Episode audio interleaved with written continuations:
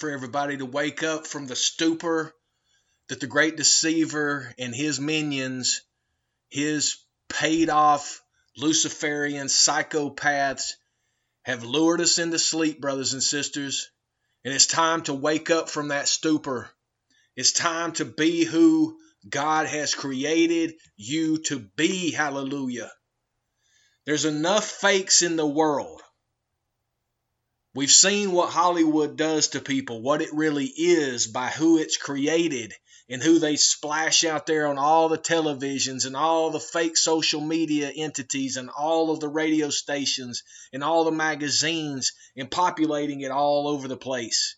As a child, I was growing up and I saw the fakery of the Georgia public broadcasting system because never one time did they talk about how good it was to be a Georgian.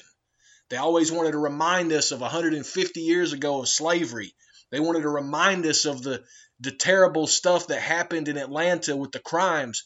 They're always highlighting the benefits of the English and the British.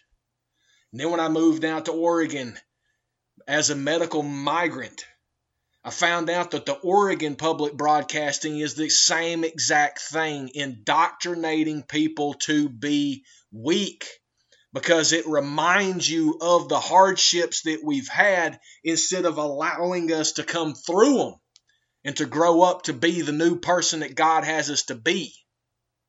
These are all psychological operations called psyops, and they are meant to pull at your emotional strings with lies. Never the truth. They're always lying to you. But they want you to believe the lies. They want you to be all messed up inside because they're all messed up. They want you messed up like they're messed up because they're so messed up that they feel alone. But when you try to love them, they won't have it because they are beyond that. The people that participate in this overall enemy of the people it is astonishing because all of the fake people, all of the fake ideas, and all of the fake religions have one thing in common is that they all are against God Almighty, your heavenly Father, and his only begotten Son, Jesus Christ, the Lord of Lords and the King of Kings, the name above all names, the truth, the way, and the life. That's who Jesus Christ is. But see, these entities, these these deceivers, they want you to believe that transgenderism is important. They want you to think that homosexuality is important. They want you to believe that greed is important to destroy anybody that gets in your way. They want you to believe that competition is important. That is not how we were built. That's not how we were born into this world. And that is not what is natural to us. We are to be loving, collaborative people who support the weak, who support the widows, who support the people who are downtrodden. And we encourage them. We walk in support behind them and next to them as we help them through life that will be, as it's always said in the Bible, it is better to give than to receive. But see, they will never tell you that. They will never tell you that it's better to give than to receive because they want you to always be thinking about yourself. They want you to think about the person that is there in front of you instead of the brothers and sisters beside you that needs help. That's what they are doing to you.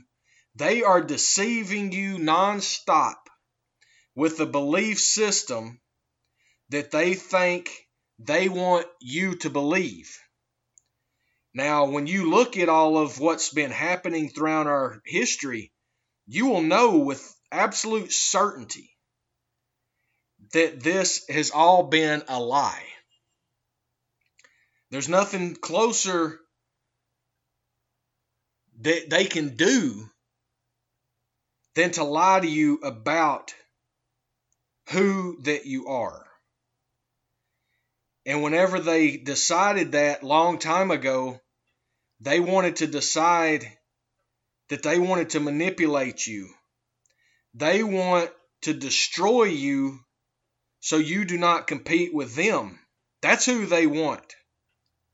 In Acts, the Holy Bible, in the book of Acts, chapter 20, uh, chapter 20, verse 35, it says, I have shewn you all things, how that so laboring ye ought to support the weak, and to remember the words of, G- of Lord Jesus, how he said, It is more blessed to give than to receive. But see, they don't want you doing that. That's why all of these athletes that are ignorant sheeple, they make all of these millions of dollars and then they buy these palatial houses instead of giving that money to all of the people that they could help. The same with the entertainers. But more so, it's the business people. It's those criminal psychopaths like Jamie Dimon at Chase Manhattan Bank. It's like um, Mr. Fink there with BlackRock. It's like Elon Musk and it's like Peter Thiel and it's like Mark Zuckerberg and it's like Bill Gates. It's these psychopaths that continue to try to tell you what to do while they're trying to tell you that they love you.